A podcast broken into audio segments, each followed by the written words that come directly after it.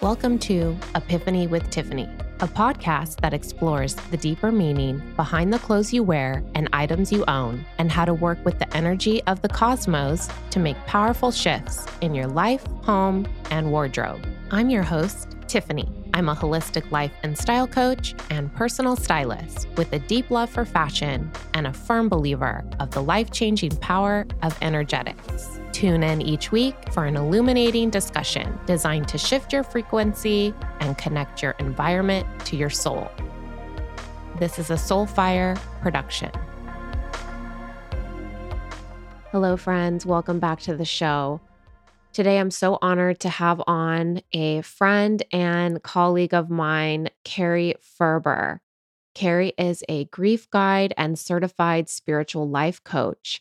She works to help you move through the many different layers of grief and anxiety in order to create space for a new story to emerge as you are going through the grieving process. She specializes in energetic alchemy and vibrational transmutation. And through her powerful gifts of energy healing, intuition, and love, she creates safe containers to help you really look at and access the parts of grief that are really hard sometimes to tap into.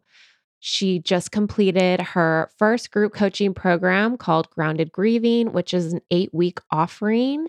If you want to learn more about Kerry's special programs, please visit her website or follow her on social media.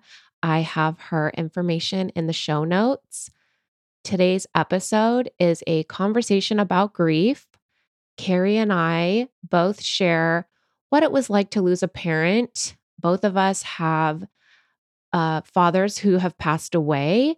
And during this conversation, we both share what it was like to experience the passing of our fathers and in the unique way that they both left the earth and transitioned on. We talk about how we each navigated the many, many waves and layers of grief in our lives and just how overwhelming and heavy the pain can feel at in times of loss. This episode contains sensitive topic matters, death, grief, and mental health challenges, including mentions of substance abuse and suicidal ideation. If you are triggered in any way by any of these topics, please skip this episode. Your mental health and safety is number one. If you or a loved one is currently struggling with suicidal thoughts or behaviors, please seek care from a licensed healthcare provider or call 911 for immediate support. I will also include the National Suicide Prevention Lifeline in the show notes. I really hope you get something meaningful out of this conversation that Kerry and I had. Kerry is just such a light and such a beautiful soul. And I am so grateful to her for coming on my show and helping me actually feel really safe to talk about some of my own difficult experiences that I went through after my father passed away. If you have any thoughts around this episode, or if there's anything that came up that you feel called to share, please feel free to reach out. I always love to hear from you. You can find me on Instagram at Epiphany with Tiffany or shoot me an email, tiffany at epiphanywithtiffany.com. Here is my conversation with grief guide Kerry Ferber.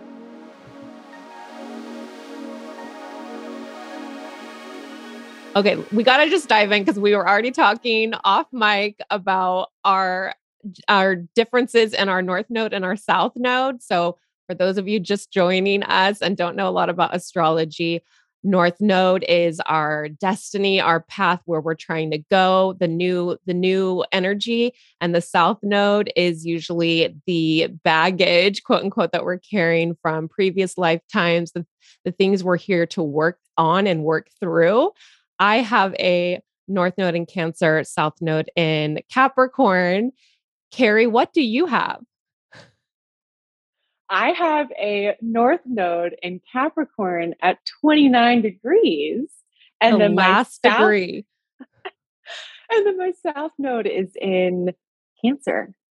So we're complete opposites, but that must be why we're we feel so connected because I instantly felt Mm. drawn to you for many reasons and I always thought primarily it was because we both have this common commonality of our both of our fathers having uh, already passed and now it peels back another layer so of course so we can we're actually whenever i meet someone that has the opposite i know one other person that has the opposite north and south node i'm always like i think we can help each other because we have like the exact opposite problems Totally, totally, uh, uh, totally, Tiff. Yeah.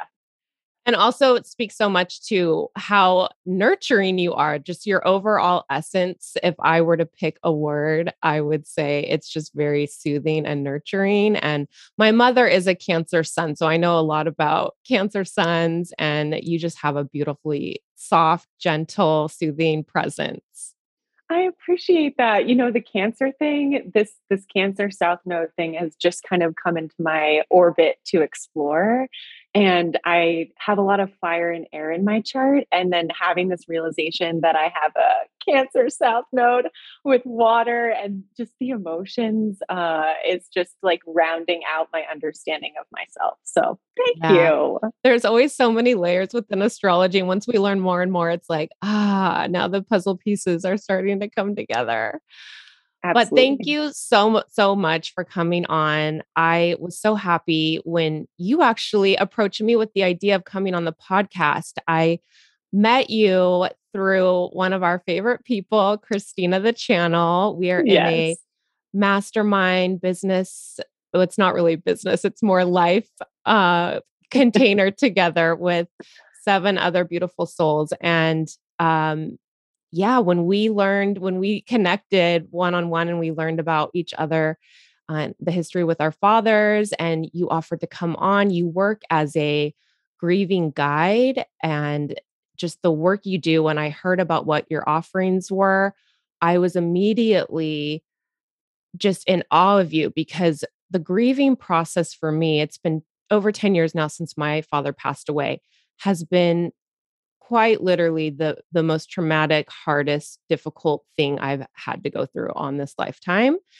And I struggled so much with my grief, particularly in the beginning years, that I having not knowing you at that time, but knowing the work you do now as a, a grief guide, knowing that there are people out there that specialize in helping people get through the grieving, some of the waves of the process because as we know the grieving process does not just end in this neat tidy process. I did a outpatient program um what that was more geared towards just people that were struggling with their mental health and and and trying to um, work through getting back on their feet and working through places where they were having just a lot of deep sadness in their life so there there were people that were struggling in different ways and it was still helpful to have that community but tell me a little bit about what it's like to work with people in a group setting. You just completed this 8 week uh, group coaching program grounded grieving.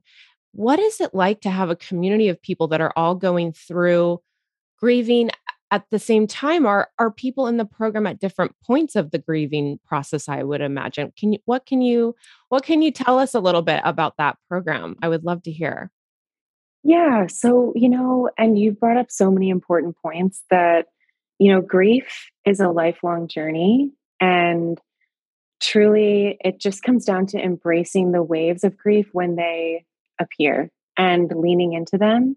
Um, and having support to feel like you can lean into them is super important. And that's kind of why I wanted to create this space in a in a sense of being able to feel being able to feel. And I think we, I know I can speak for myself and with some of my clients, you know, the tendency to disassociate with grief is deep and intense. Um, and I think there's a lot to be said for having an intentional container where you know you are going to be held and you are going to be supported to allow whatever to flow, whatever to come up, whatever um, is really like deep within your heart where we keep our grief. And, you know, traditional Chinese medicine says that we keep our grief in our lungs. And when we think about the lungs and we think about the breath, like in our ability to take a deep inhale and an exhale, like that grief can literally in the body physically deter us from breathing, from breathing life wow. into our life, into our lives, I guess I should, I should say. And so, you know, it's not just, you know, heart chakra grief and just like total body grief. It's it's in the lungs, it's in the physical form. And when we have a space where we can allow it to bubble up and it to be seen and it to come to light versus suppressing it just to get through the day, to get through the daily grind, show up at work, be able to make money, be able to live. Like there's so many things um, that can distract us from our grief and distract us from feeling. And I think that's kind of what I wanted to bring into this grounded grieving container is just a space that's intentional. Yeah, I I mean a dedicated space where you are looking at the feelings because it the disassociation to your point is so real.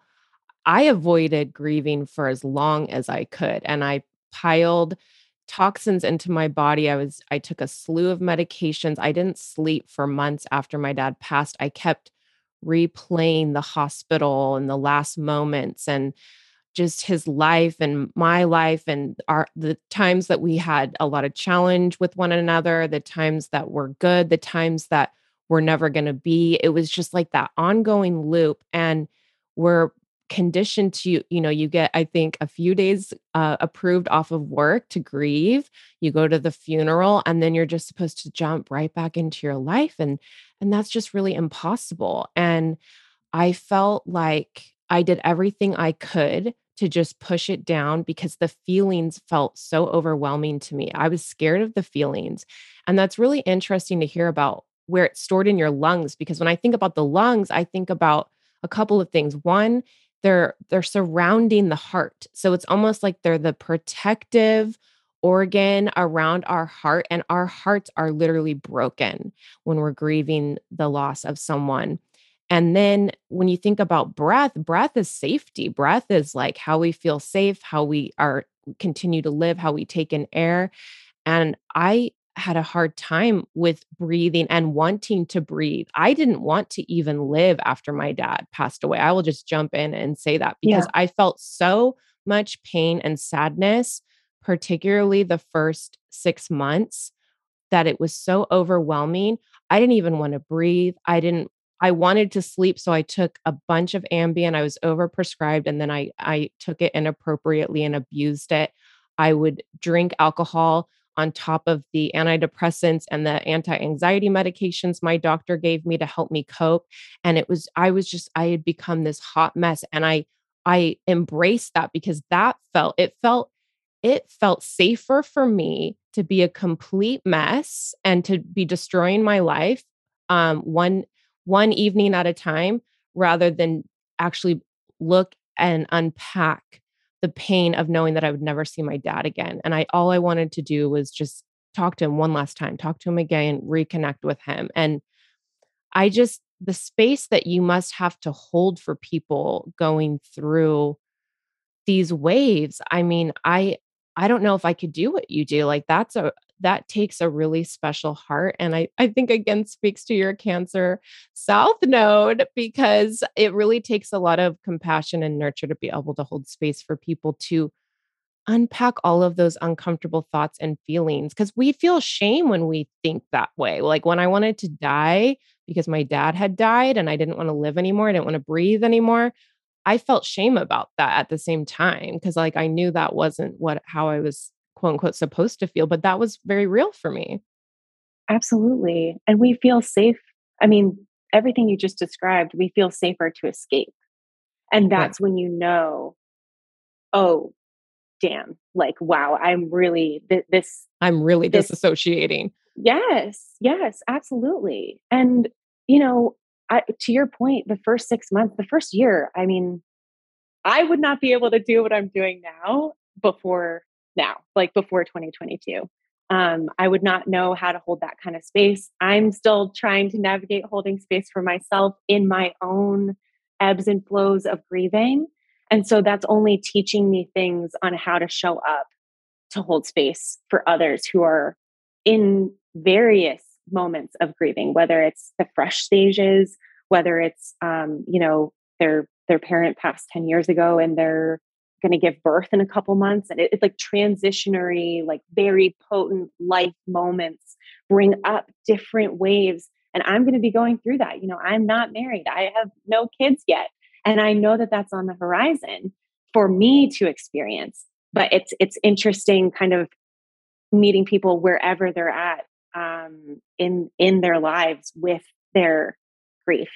Um, yeah Yes, I mean, we all have such a unique relationship with grief, just like we had a unique relationship with the person that passed away. Um, you know, I mentioned my dad passed away 10 years ago. He had cancer. It was a terminal cancer diagnosis, multiple myeloma, which is bone marrow cancer. So when he got the diagnosis, they told us it was terminal from the beginning. They said there are procedures he can do to prolong the life. So we did all the procedures he did i should say he did all the procedures that that w- his body would tolerate until it would no longer tolerate um but it was about a three three year three and a half year process of slowly watch, watching him uh, deteriorate and pass away and got getting so many calls we lived about five hours from each other i was in the bay area he was down south and we would get these phone calls my sister and i she was also in the bay of like okay, this is it. Your dad's going to pass, come down immediately. And we would have to like leave work at a moment's notice. Um, I didn't even have a car at the time and trying to coordinate getting even down to see him. And then we get down there and, you know, he would pull through. Like he just, it was just such this up and down experience. What was it like for you? When did your dad pass? How, what did he um, die from? And, and you were already working as a coach, but you weren't a grief guide at that time. So did it it sounds like it inspired you to to really specialize in uh, or narrow in on the type of coaching you wanted to offer. Tell me a little Absolutely. bit about all that. Yeah, and I just want to honor, you know, your experience with anticipatory grief is incredibly unique and there's a lot even to that that is just like yeah, I'll just leave it at anticipatory grief for now. My experience is not that. Um, my dad passed uh, in January 2020, a couple weeks before the pandemic in the US, and um, it was sudden. It uh, he passed in a hotel room in Tampa, Florida, after driving, I guess, about six or seven hours from Destin, Florida, with his girlfriend to Tampa.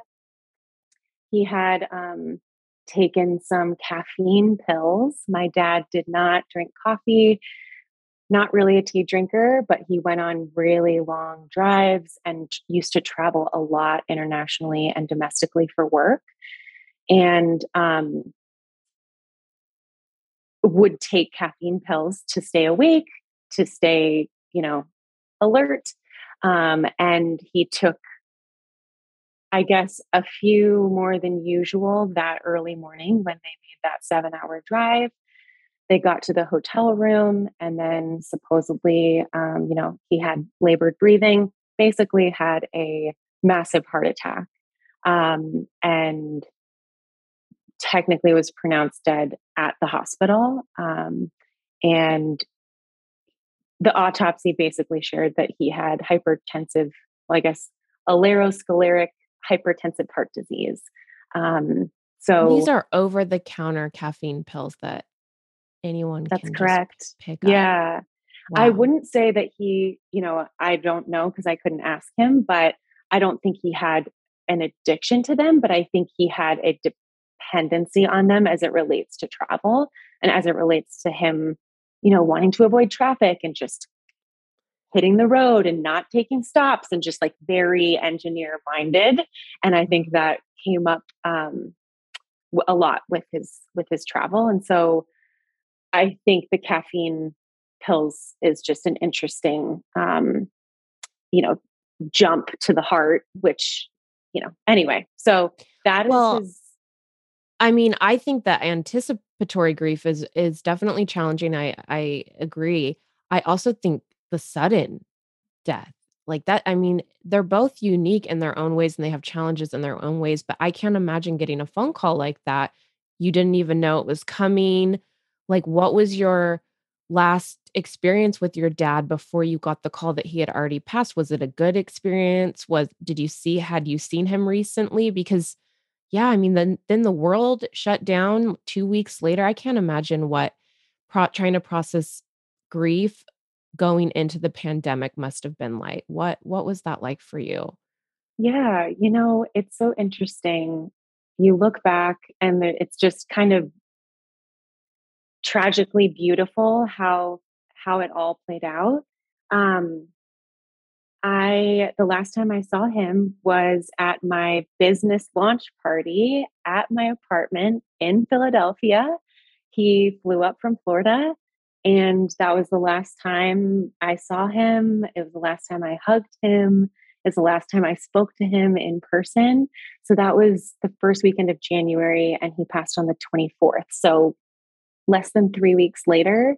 Um, I, of course, had phone conversations with him after the business launch party, but I mean, just even taking a moment to be like, wow, like this, this really pivotal moment in my life, he was there. And, you know, was the last to leave. It yeah, just, not, not knowing that was going to be the last time you were yeah. ever going to hug him. And how beautiful, though, it gives me chills when you share that because for him to fly up to support you, like that is such a dad that is such a dad beautiful moment where they're so proud of us. Like my dad always celebrated any career milestone I had. I hadn't done coaching yet. I was still working in marketing at corporate jobs and, and startups and stuff like that. But he was so proud. Every time I would get a raise or promotion, I would call him on the phone and he couldn't wait to see me and celebrate, take me out to dinner. And, you know, that is a pleasure for a dad when they can see their daughters thriving and doing their thing and and um, see that continuation of their own genes coming to coming into the world like that's really cool and so that's such a dad thing for him to come up there and and uh, celebrate your achievement and but then also just mixed i would imagine. It's like thank god you got to see him but also just like wow i didn't know that was going to be the last time. Totally totally for sure. Um, and yeah, I mean, I think, like you said, it was just a couple weeks before the pandemic happened in the world and then came to the US. And so it was a cluster of kind of like so many emotions. You know, the world energetically is just like in shock. I'm in shock. My root chakra literally felt like a huge earthquake had just like totally shaken up everything I thought I knew about this reality, about myself. Yeah, and nothing in life makes sense at all. I could, no. that's what I would imagine it would feel like. You just completely uprooted, yeah. like your whole world spun upside down and sh- shaken about and twisted and pulled apart. Yeah. And there's a lot of people, you know, unfortunately, who lost loved ones in 2020 and obviously beyond. And I know that year was just a heavy grieving year overall. People were indoors, they were not as social, they lost loved ones, they lost jobs. Like it was it's it was just a grieving year. It was, you're right. And couldn't even visit. I know of stories of, I've heard of people where their parents or loved ones were in the hospital and they couldn't even go visit them because of the the COVID um, precautions. Yeah. Totally. It's it's devastating. And I think we all were kind of we were all feeling that, um, whether you lost a loved one or not. Uh, I think we all were feeling that in the collective. And um, yeah, it needs to be honored in some kind of way. And I think now that we're in 2022, I would like to think that hopefully we're all taking some moments to really feel, feel what we possibly didn't feel in 2020 or 2021 and I think it's important to be able to to feel, but also feel supported in feeling, if that makes sense. Well, it does. And and I would say that, you know, we talked about disassociation and especially in the early days, how that is tends to be the first way we deal sometimes cope with grief. With the world shut down and you're all of a sudden by yourself a lot or just with whoever you're living with and that living environment, that's almost a forced time to look at that stuff. Cause I know for me, you know, my dad had already passed eight years ago at that time when we were in the lockdown, but a lot of grief through of of him came up during that time for me and I had the the space to be able to look at it because I was by myself so much during that time and I could look through some of the chapters that I couldn't look at you know in the early years of the grieving process but for you you're just getting thrown into experiencing the sudden loss of of your father and being prone to wanting to disassociate in the beginning. So so what what was your 2020 experience? Were you able to look at your grief and unpack it then or do you think it really took some time? This is a great question and I would say um yes and no. Like I lived by myself I I was living by myself, and I found out after my dad passed uh, that I was appointed his executor for his will and estate, which I did not know was part of the plan, and I did not know was on his will, and so that was a complete shock and I had just started my business. So I I had all this stuff. Thank goodness I didn't have clients signed yet. Like, thank goodness. Um, there's a lot of inner workings there that would have been a lot harder to maneuver around to be able to step into this executor role.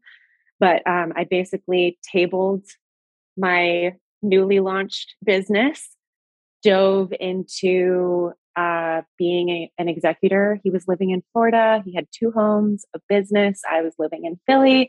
So, traveling in the middle of the pandemic, we had to sell the Florida home. Like, I was doing all the things in his Florida home. I was beep bopping around to deal with all of this. And I'm really privileged and grateful to have been able to table my business to give this its full time job kind of energy. Uh, because if I was not able to do that, I truly don't know what I would have done. Um, and that took uh, most of 2020 going through closing his estate, getting everything kind of wrapped up, and uh, living alone when I was in Philly. You know, I was not in a relationship, just lost my dad, pandemic, business was going to launch, had to table that. What am I doing with my life? Who am I? Just a lot of things swirling around and um, not ever realizing or thinking that I would be alone when my dad passed, which I would be curious to get your thoughts. Like, I kind of always assumed my parents are going to pass when I'm married, when I have kids. It's I'm going to be supported. It's going to be it's going to be what it's going to be, but I won't be going through this alone. And boy, was I wrong in the sense of ever thinking that that could happen to me because it did. And Ooh. I I would be curious to know kind of what that was like for you, especially with the dad passing. Yeah, well, I mean, first I'd love to just comment on what you shared because my jaw is on the floor. It's like I can't imagine. I mean, this is something about grief that often isn't even talked about a lot, but the immediate work that you have to do afterwards, especially if you are the executor, you have to scramble to get the funeral arrangements. There's the will that has to get processed. There's closing out homes if they are, you know, the last member of a family that lives in a home. Um, when my dad passed away, my mom, you know, was still alive and they were married. They they were married for 38 years. But even she didn't know what his wishes were for the funeral. Like the most basic thing you think that a, a married couple would have a conversation about. My sister and I were both bewildered that they had never talked about it, and especially, uh, knowing that my dad was gonna pass away, um, so it was a little bit of a scramble to just figure out, "Well, what what are we gonna put together? What do we even have the bandwidth to put together?" Um, I can't imagine being named the executor. So, again, like, that's just, like that's a whole new level of, um, responsibility and and just weight, and if you're uh, you're grieving the shock, the sudden news of your your father, then now your business is, you know, getting put on hold, and you're transitioning your whole life, the world shutting down, like, I mean, that's a lot of weight to to carry and process, so it would make sense to me that you would be disassociating that year just to, like, survive, it's like a survival thing, and I think our bodies, you know any death, whether it's, uh, anticipatory or sudden, there's a trauma attached for the survivors, and, um, we our bodies go into fight or flight, it's trying to protect us, it does what it has to do, I think that's why I didn't sleep for months. Um, and and and speaking to the the piece about partnership, I was actually in a partnership when my dad passed. I will never forget, and I'm so, so great deeply grateful to my partner at that time who was with me, drove me down to make sure that I was not by myself when we knew it was gonna be the end the end this time. You Mm. know, I met my family down there, my sister was pregnant with twins, so my brother-in-law was down there with her, she was pregnant, she's going through her own process of pain because, you know, my dad only got to see the photograph of the ultrasound of his grandbabies, and and, you know, how deeply painful to be carrying new life when your father is passing away, I can only imagine, um, for me, I was, uh, you know I had this partner, but I couldn't hold space for the relationship, so I broke up with them shortly thereafter, they had just done this incredible, amazing thing for me, they had supported me through so much of his his process being sick because we were kind of off and on for years in in each other's lives, and, um, and I I pushed him away, I couldn't handle it, I was so overwhelmed, and then also, I was a associating him with the pain of my father. It was so unfair, but I it just was what it was because he was there, he was there, he was the only one who knew what I had been going through so deeply. Um, he wasn't in the room when my dad passed, um, he had I had uh, spent the night in the hospital room, my mom and I shared the twin hospital bed next to my dad's, my sister, my brother-in-law, and my ex-partner had gone back to the house and gotten good sleep well, tried to get sleep, and they were making their way back over.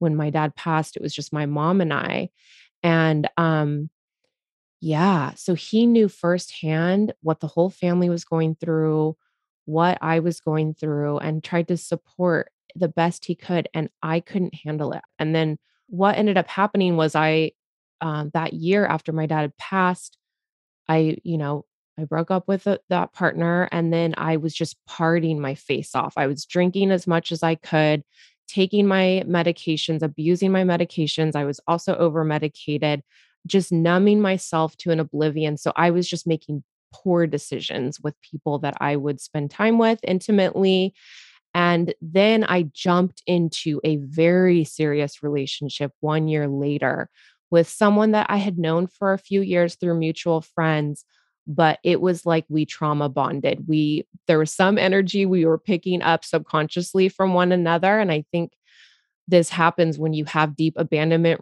wounds, whether they're from childhood, from a a death in the family, any type of traumatic experience, um, you trauma bond you pick up on an energetic signal, you're you gravitate towards one another for good or for bad, and we had a beautiful relationship, but at the same time, there was trauma, we were connected through trauma, and we we as much as we, uh, had the the most beautiful, deepest, uh, heartfelt relationship, we also had some of the hardest, um, traum like, traumas within our relationship, because we were just, like, re-triggering one another, um, and and so I didn't even realize that until years after we had even broken up when I was still looking at that relationship because I'm like, "Why am I having a hard time letting this person go?" And I remember having a therapist be like, "You know, he was your dad," and I started thinking about all the things, and I had never even pieced it together, and I was just like, "Oh, shit," like, "You're right," and it was just, like, this huge aha moment, and I felt like really uncomfortable about that because it's like you don't want to think about you're dating people that are like versions of your dad, gross. But like at the same time, it makes sense because, you know, our dads are on, for most people, like my dad and I had a very up and down relationship. Um, but for most people, we put our our father figures or whoever our caretakers were on some sort of pedestal. Um, and we think of them as, you know, something else, some other level. And with that comes the loss of when that pedestal gets kicked away and um, you see the reality. Um, but also just like the thing, the traits that we appreciate about our caretakers, our father figures, our parents, um, it makes sense that we would gravitate or be energetically matched to people that can offer and mirror those traits that we love because that's an opportunity for us to work through more of that grief, more of that trauma, more of those patterns. Absolutely. And it's like we gravitate to what's familiar, especially as it relates to, you know, masculine energy, divine masculine energy, wounded masculine energy, masculine energy overall. Like we, we, you know, tend to go towards what is familiar. And I think that I, I totally, totally hear you on all of this. And also growing like especially with the dad piece you know we that's our first exposure to masculine like as a child especially as a daughter you know that's that is our it's not boys running around on the playground it's like it's your dad and it's watching your dad relate to your mom and it's watching your dad relate to you and how your dad relates to other uh, other people women men. All the above you know it, it's it's like you're observing how he shows up um and i think it's interesting to always look back on that and also look back on to your point different relationships that appear for us to learn certain things, heal certain things, absolutely. Um, that could be triggers or reflections or mirrors around what gaps we still have yet to fully heal and complete around the masculine overall. Um, but what we could have seen from our dads and the things that we love that might be familiar that might be cool for you know a partner uh, of ours to have um, versus the ones that make us um, it's familiar for the triggering reasons, if you will. Yeah, I mean, there's good traits. Like when I think about the partners that have mirrored my my dad, or just even people I've dated, it's the good traits eh, just as much as the bad traits. So you know, we, we speak to the the trauma and the triggers and the stuff you can look at, but it's also it's like I, you know, I'm always drawn towards a, a version of things that I really appreciated about about my dad because to your point, yeah, he was like our first you know main experience of masculine energy and and so that it just makes so much sense um, why our bodies are trying to be comfortable and comfortable doesn't always mean that it actually is um, but it makes sense that the body's trying to stay safe um, but i remember just having those moments like of realization um, when it occurred to me you know that my dad wasn't going to be around to walk me down the aisle if I did get married in the future. I had, you know, even gotten engaged a, a few years after he passed. And uh, it was very hard for me to go through the engagement process knowing that my dad wasn't going to be there on that day and um, picking the the place where I was going to get married. Like because there's that like little girl fantasy. It's like, I mean, I used to watch Father the Bride with my dad. Um, you know, we watched a lot of movies together, but Father the Bride was like one of the cheesy movies we watched as a family or or just me and him. And that's the story that little girls are like programmed to like experience. And, uh, you know, I'll never have that experience, whether I get married or not. But um, it's just it that can be painful letting go of the visions we had in our head for what our dad our dad's being there for us and i remember my dad sat me down when he was close to death and he was asking me about he was worried because he was worried mm. that he was going to pass and i wasn't married yet you know my dad was very old fashioned grew up in georgia in the south and very traditional mindset um also a Taurus, so he was just like very much into um just having those like traditions and the value like family values. Um but he was just asking me like, "Do you think you're going to be with this person, the person I mentioned I was with when he passed?" And I was just like, "Well, yeah, maybe." And he was just kind of like he just nodded. It's like he knew that it wasn't going to last, but he didn't. He, you know, wasn't going to try and deter me either way. And um when he was close to death, he was in in the hospital and he was in so much pain. Like we hit this point of, uh, in the hospital as a family where we we had to tell the staff that it was time to like just keep him comfortable and and let him let him peacefully go and it was such a hard call to make but he actually asked me for permission um in the room he had had this like moment you know sometimes when uh they're close to death they'll have these like spots of clarity for a minute and he like ha- he was already on morphine i believe at the time. Some of the details are fuzzy admittedly but he had like came had this moment of clarity where he like came back and he asked if it was okay and i was just like dad yes please rest. Like i can't i, I could literally couldn't bear it anymore it was so painful. Hearing his hosp that his screams down the hall when i'd like go get a water go to the bathroom it's just like i there's no way i would feel right about you enduring this any second longer and the whole family was 100% on the same page obviously and but he made that eye contact with me and wanted that permission from me i believe because I was the youngest. He, you know, I was his, you know, my sister was married and, you know, she was having a baby. It's not like he wanted to leave any of us, but I think he he had a particular worry about about leaving me without having the the partner or whatever in the picture and and and and now I really understand um how much of a gift that was because well not only to have that but I wasn't meant to grieve with another person. I know I was meant to go through this grieving process alone.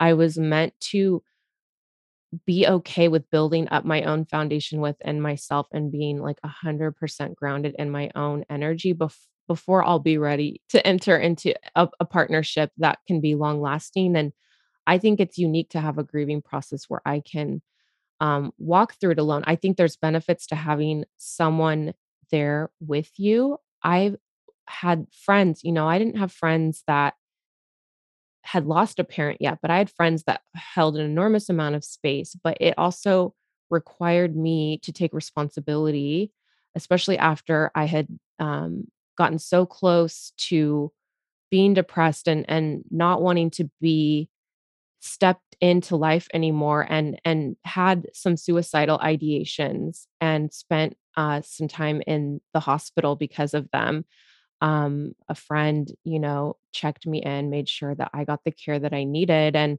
it was a big wake up call. I had to take responsibility for the path i was taking myself down with the the pain i was feeling the way i was abusing medications the way i was um, not dealing with things only I could get myself out of it. And um, it, it helped me to, you know, I was already seeing a therapist, but to really prioritize and why I am such a proponent of inner work. It's like if I wasn't working with therapists, if I didn't have so, such a strong support uh, network, if I didn't have, I had a really compassionate employer at the time who let me take a leave of absence so I could deal with the mental health challenges that were really you know, preventing me from from grieving the way that I wanted to and I had to take responsibility. I had to step into an outpatient program.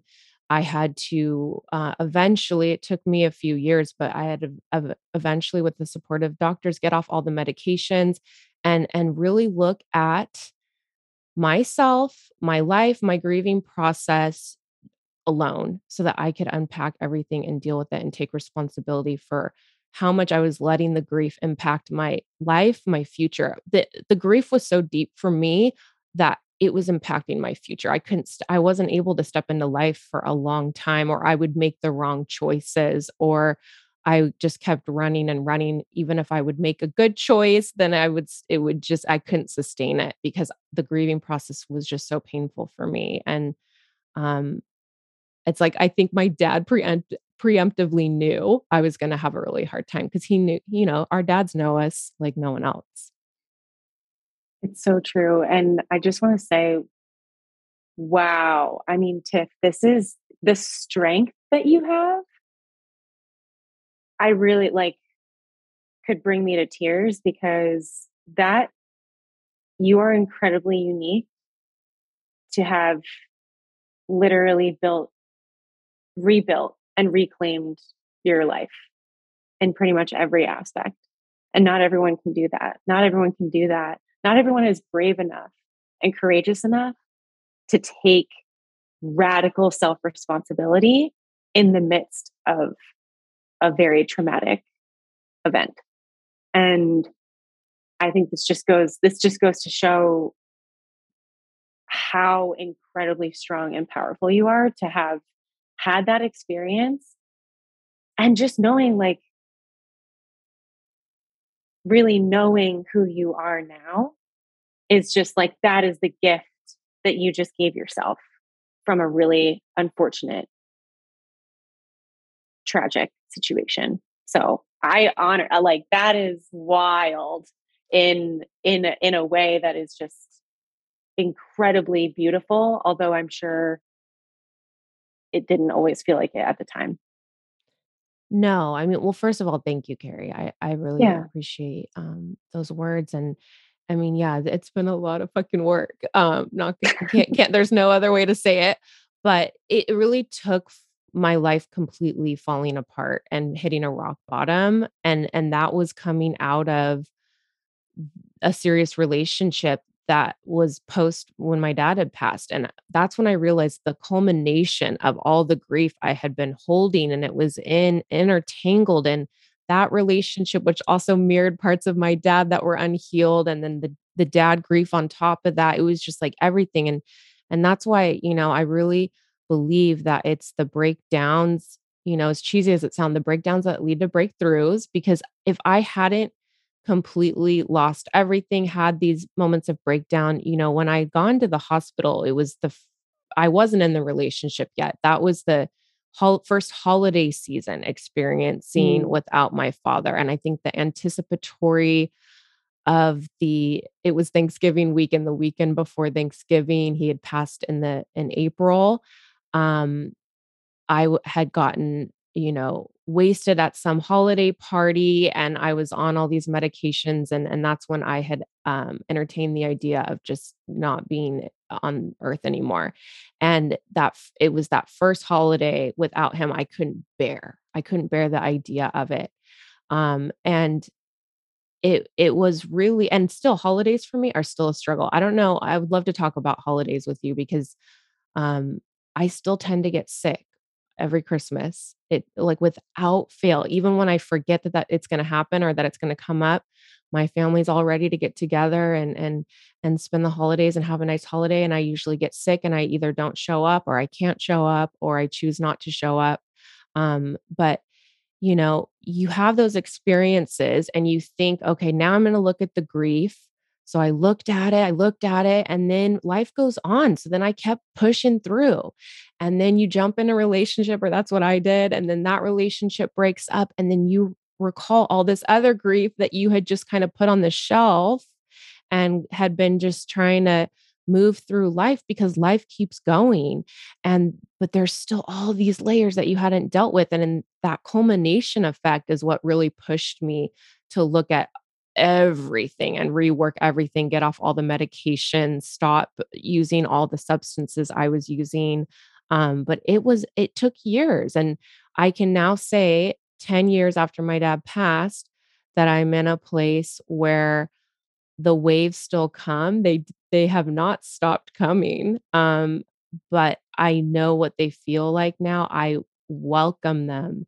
They almost to me feel uh soothing because I'm like, it, they wouldn't be coming up if there wasn't another part that I'm ready to look at. So to me, it's a, a it's a mark of like having this heart space to be able to even look at it. And so I take the wave on instead of like trying to shove it down. But it took me years and years and years to figure that out. Yeah. And you get to a place where you realize that grief is really love and it's a reminder of love. And it takes a while to get there. you can't jump to that right after it happens. But when you do, it makes it that much easier to embrace those waves, being like, okay, this is a way that like my body is remembering love, is remembering his love, is remembering, you know, I, I think it sounds super cliche, but really, like when we can lean into remembering that grief is really a reminder that it's all love. It's all from my love with this person, my love with my dad that we shared. This is reminding me of that love. And I can feel this because I feel safe to feel it. And to your point before, you know, the body knows, the body knows whether it's holidays getting sick. I got shingles um, like two days after my dad's birthday um, in 2020. So the year that he was not um, alive for his first birthday, I got shingles. That was a whole thing. But it's like the body, it's like a volcano. Like it, it will erupt and our body will tell us when it's gonna when lava is about to spew or when it's about to trickle or when it's about to just oh it's it's a dormant volcano like we're to keep stuffing this down and then it just like builds and you feel that com- that compilation really and and it just stuffs stuffs stuffs and then we have moments like holidays where we can't distract ourselves or we can't not remember where our bodies are actually like, oh, okay, this is how we can signal to her that she does need to feel. This is how we can signal to her how she needs to pay attention and and feel and you know and allow herself to go there uh, um emotionally energetically physically. So yeah. Yeah i mean the the body sickness thing is is intense. My mom actually she got a breast cancer diagnosis just a few months after he passed Oh, away wow. and our childhood dog passed away a couple months after my dad passed. It's like Mm, i know that the my dog marley she was 13 when she passed. I know that she she and my dad were like besties i know that she was never the same after she passed and her heart hurt so much that i think that's why she probably i mean she was also 13 but i think it all kind of um the sea the seasonality of it and the timing of it was really interesting to me. I think that was a body body reaction of of processing the grief and and through through my dog. And then with my mom, you know, they always say they often say that cancer has lived in the body for years before it's ever diagnosed or ever uh, detected even because the the cells um the way that they start um you know irregularly um cloning or however, you know, however the cancer process, I'm I'm not a scientist or a doctor, but the way it starts in the body is often undetected for a while. And um luckily with my mom, she, you know, they caught the cancer really early on and she had to undergo a lumpectomy and then a, a round of chemo. But for for her to go through that on the heels of my father passing away, her husband of 38 years, she didn't even wanna tell my sister and I that that was even going on because, like, you know, she also right after he passed, I remember this vividly now that I'm talking about her, um, she got really sick, so sick right after he passed away, that which was another layer of complication around trying to figure out the funeral arrangements and all of these things because her body, like, shut down. I've never seen her that sick where she couldn't even, like, get out of bed, like, she was always just, like, the most um stoic warrior mom or just like would not ever tell you if she wasn't feeling good like she would just like you know go through anything and she completely shut down she couldn't eh, she had no words she couldn't talk she couldn't get out of bed and um and then when she got sick a couple months later it was like you know you start thinking about did the body activate the cancer in her system um, after my dad passed because she's grieving and the body's in so much pain. It's trying to release energy. Things start clicking into place. Like people, you know, weird health symptoms crop up for people after, right after their parents pass away. It's like, it, it's it really fascinating to me how the body um, handles the grief load, even if we're not making that connection point. totally. uh, Totally. And even if we're like, oh, okay, I can be conscious that in traditional Chinese medicine, lungs hold the grief. maybe I should focus on breath work, etc., to be able to like release some of that and allow some of that light into the cracks that have just broken from the grief in our heart. And to your point, like lungs holding the heart and just how heavy that can feel in the lung space, in the heart. Um, but like even with me consciously knowing that, I know that there's still so much that I don't consciously know that's happening in my body, that my body is still marinating, it's energetically feeling, it's releasing, and then it's holding. And, you know, there's so much beyond what we even know. And grief, I think, is the ultimate um, transformer in energy of ourselves, but also physically of like what what is transpiring and and and what the body is really trying to communicate to us. And I just wish that more people knew about the lungs and grief because I didn't know about that. And it's like having the tools, knowing that you need to breathe and to have the deep breathing techniques in place to help you move through it. Like, is that something that you work on in your containers with clients in your um, grounded grieving or one on one? So I personally don't, but part of grounded grieving involved a breathwork ceremony with a dear friend, um, Erin, who is a breathwork ceremony practitioner um, in Philly, and she did a she basically led us through a virtual breathwork ceremony um, for grounded grieving, where I actually participated and got to be held in this breathwork ceremony, and so um, it's not my it's not really in my mo- modality wheelhouse, but I love weaving that in because it is just so important and and really impactful to hone in on when you are going and moving through grief. Yeah. Yeah, and and really connecting the body sensations to the grief energy that's it's stored. So what are some of the things that you do weave in to your containers um, that you can speak to maybe at a high level of, of how you help people start to extract some of these layers that they're pushing down?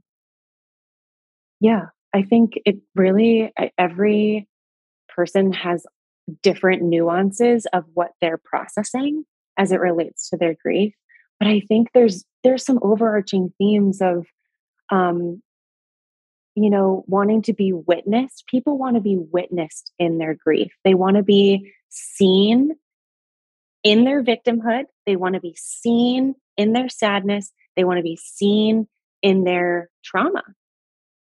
They want to be witnessed. And I I definitely witnessed that uh, for myself and experienced that of this like dire victimhood of like, I mean, I would go to the grocery store and just be like, how do I, everything in my body was like, all I want to do is tell anyone and everyone, my dad just died.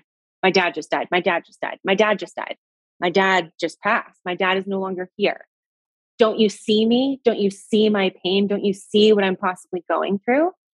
Like there was this, this, this, this desire to be like, woe is me. And that was my own victimhood where like I wanted to feel validated for uh, all of the shit that I just went through and that I'm still going through. And so it's interesting to like observe that about myself of like different situations where I would want and desire certain things um, from people. And it all kind of really comes back to being witnessed. It comes back to being witnessed and being loved for just expressing and being able to express the victimhood, knowing that I don't want to stay in the victimhood and knowing that the victimhood isn't fully serving me but I need to feel this so that I can get to other levels of feeling empowered about my life, feeling empowered, knowing that I have a deeper connection to myself and open and hopefully ever evolving relationship with my loved one in spirit and loved ones in spirit, including my dad, and feeling like realigned with that and all all the other kind of waves that come up in that progression and in that evolution. So that's a very broad stroke answer, but there's just a lot of kind of themes that we kind of bucket week after week relating to um, even the abandonment piece, just just different things, and it kind of ebbs and flows depending on you know where where these clients are at with their present moment of feeling and grieving. Um, but I think, I mean, the whole thing is just to provide that sacred container where you can be witnessed, and that that is a hundred percent. Uh, the witnessing is, and I can relate so much of like telling anybody and everybody about it and wanting to just feel acknowledged for having gone through something so painful. And, and like, I didn't even, you know, correlate that it was like a victim thing. I was just like, no, people need to know how much pain I'm in and ex- just experience. Like, I want people to feel sorry for me. Like, I, you know, like yes. there's this, that weird thing that happens because, well, and our, our parents, you know, losing a parent, they're the people that see you no matter what. And so to not have a, a, core person that used to witness you and see you and all of your hard times or good times, but especially the hard times, having one of those people gone, like you need extra witnessing, you need extra seeing. I mean, I would even, I remember so many first dates I went on where I would I would talk about it on the first freaking date, scare the person off immediately, like way to make them run for the hills. tell tell the story of your your parent passing away on the first date. Uh, let me just give you a guilty, hot tip right guilty. there. It's like it would just come up, and and I thought it was like a way to like connect with the person if I felt safe enough. You know, it's like now looking back, I'm like I can't believe I used to do that, but it, it's just it's like it's that's how extreme it goes. Like you really just want anyone and everyone to see you and to understand that you've been through something and to acknowledge that and it, that it's just amazing. Totally totally and i i tiff i did the same i have glad i'm not the only one. so guilty so guilty on that so yeah we could talk about that another time but it's there's some funny stories some funny stories looking back.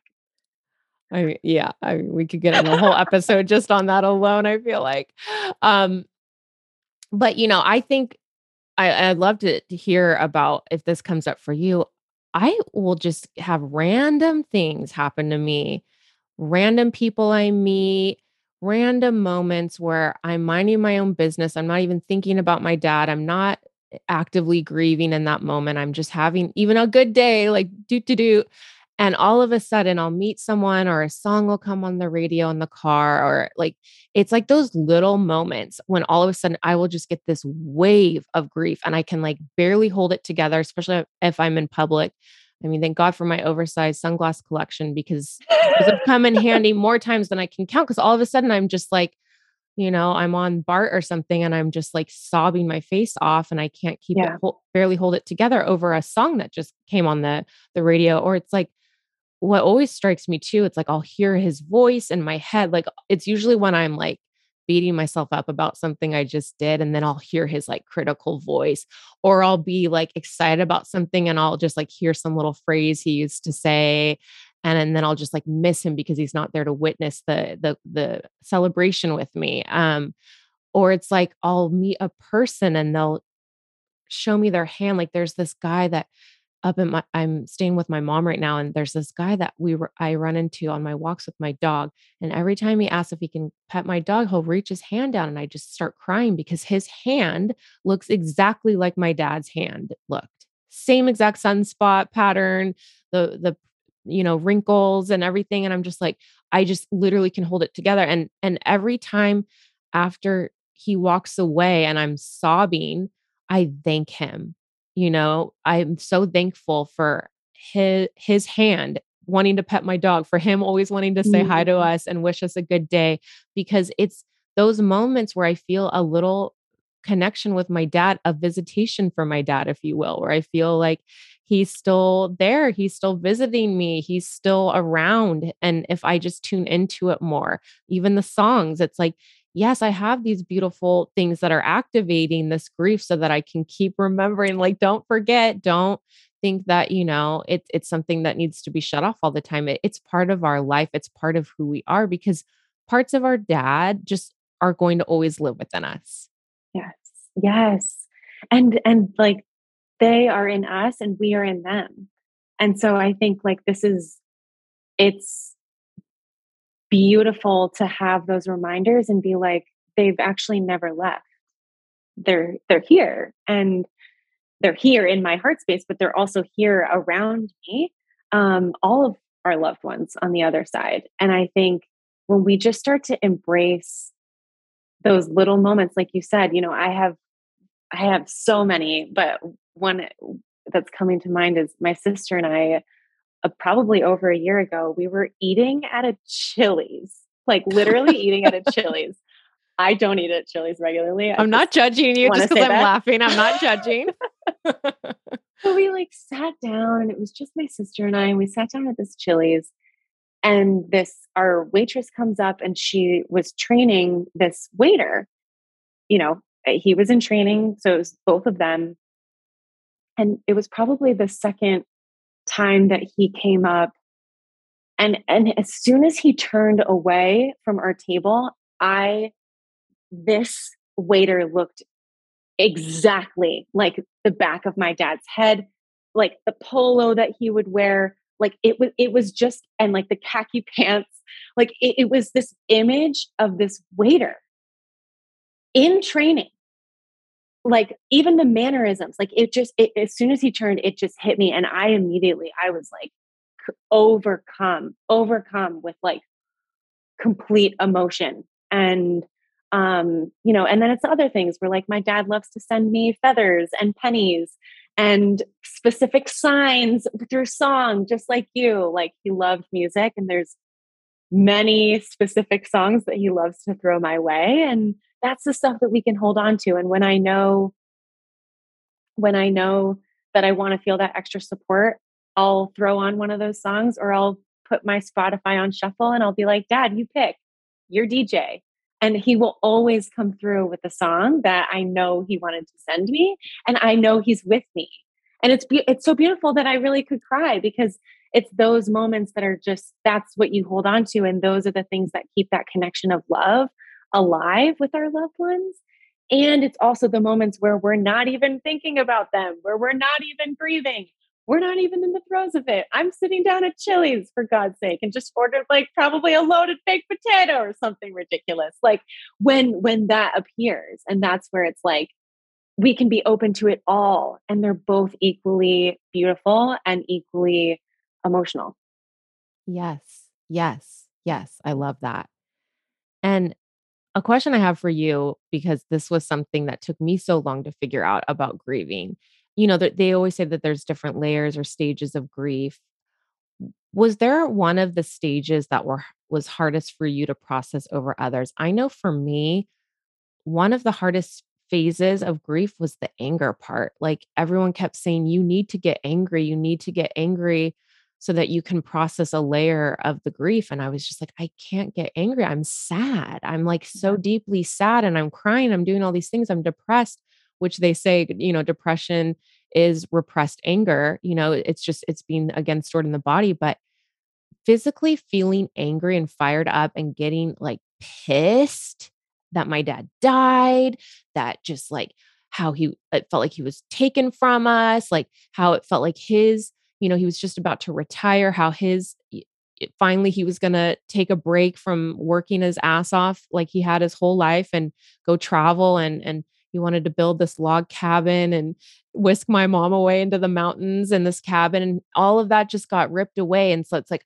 i had to really connect to the anger. It took me a while to connect to it. I had to journal about it um i always have wanted to go to one of those places where you can like throw things at the wall and like physically get out anger i still think that that could help me um with the anger piece but like was there a phase of grief that was hard for you or or was the anger part hard for you like any of that? Anger was definitely hard, similar to you. I just felt really sad. That is the only emotion that I felt like I could compartmentalize, and it was sad. Um, so I relate to you on the anger piece. And quite honestly, like I know I still have layers of anger to move through, really, for the rest of my life.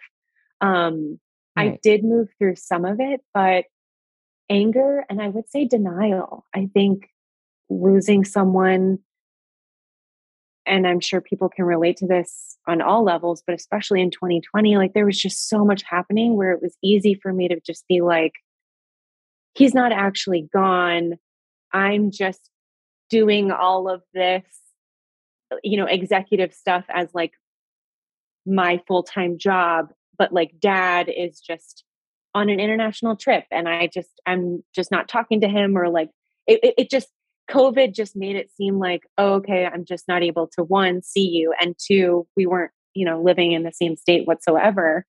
Um, but I think I just made it easy on, it made it easier to convince my brain that he just wasn't accessible versus that he had actually passed away and was no longer on this earth plane. And um, so that kind of took some unraveling Yeah. the denial piece because I think my, you know, your mind, the brain does some funky, funky things um, with death. And I think trying to rationalize and compartmentalize all of it, it can convince ourselves of a lot of really interesting illusions. Um, and so, yeah, I would say denial as well. Yeah, denial. That's a good one. I mean, not a good one, but that's an important one. Um, totally makes sense given the pandemic. It's like, yeah, no one was able to see family or hardly see family members. Anyway, so I could see how you could your brain would want to make that association so you could survive and and pro and and just keep getting through that period. Um, I also like denial too. I know, especially in the beginning, uh, it still happens occasionally. I dreamt about my dad a lot. And and that almost became more painful because then you would wake up and you know, you're like, fuck, that was a dream. And um, but you could feel them. And sometimes I think that, you know, he actually is visiting me in my dreams. I don't know if you have any encounters with that because you're so intuitive. I would imagine that you would. Um, but I've I've had him felt him hug me in my dreams and it like felt like an actual hug from him. And it's it's amazing how I think that's why it's hard to or easy to stay in denial, why it's hard to process the grief because it's like it's uh, always playing this loop in our subconscious brain. Sometimes it, it's being accessed through our dreams, sometimes it's being triggered through music or, or random occurrences. But it's like, even if we think we've processed the different layers, it makes sense why denial would be a hard one because they're still visiting us in so many different forms. It's just not the same form that we were used to. Totally. Absolutely. Yeah. Well, Kerry, this has been such a powerful conversation. I feel like there's still so much here that we could look at. And I just want to thank you for for, holding space. I feel like you helped me feel so safe to have this conversation that more than I realized I would be willing to share came out through our conversation. And um, I really um, just honor you holding the space for me to be able to share what I shared. And I'm also just so um, touched by what you shared and, and grateful for you coming on and sharing your story and, and opening up to my listeners about something so deeply intimate and personal that you've walked through. And I'm just such in awe of the work that you do and and how you've handled your own grieving process and and how you support others. Can you um, tell us a little bit about your c- containers that you offer for um, grief and where people can find you? Yeah. And I just want to say, like, this is such a profound conversation and it's just scratching the surface. Um, and I know, you know, I, I know people will feel into how impactful it is just to hear people talk about grief in this way, even if they can't fully resonate with it quite yet. Um, there's so much here. And I'm just so grateful to you for having me on and for having such an open, transparent space for us to go there. Because truly, like, we would not have been able to go there without you, uh, you holding the space for that. So I just want to say that. Um, but yeah, I have Grounded Grieving, which is a container that is going to be evolving. Uh, we just wrapped up the first round last week. So I'm going to really be diving in to what this is going to look like going forward. Um, but that is for people who are um, feeling grief and would like to be witnessed in a sacred container. Um, and then I have one on one coaching. I'm an energy healer, so I work in the quantum field as well. Um, so I do one on one things with coaching and healing. I That's love pretty it. much the scoop. I love that you also offer energy work. Because that's a whole nother layer. It's like we talked about the body and the physical ailments and then the actual grieving process, but there's also that energetic release, um, whether it's grieving or you're just working through blocks or different waves that you're trying to access.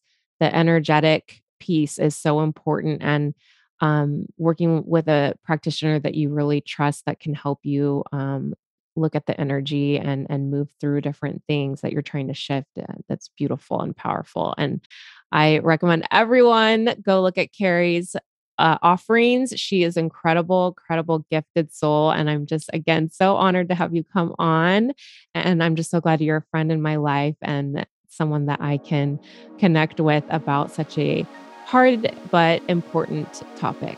Thank you again Kerry. Absolutely. Thank you Tiff. Thank you so much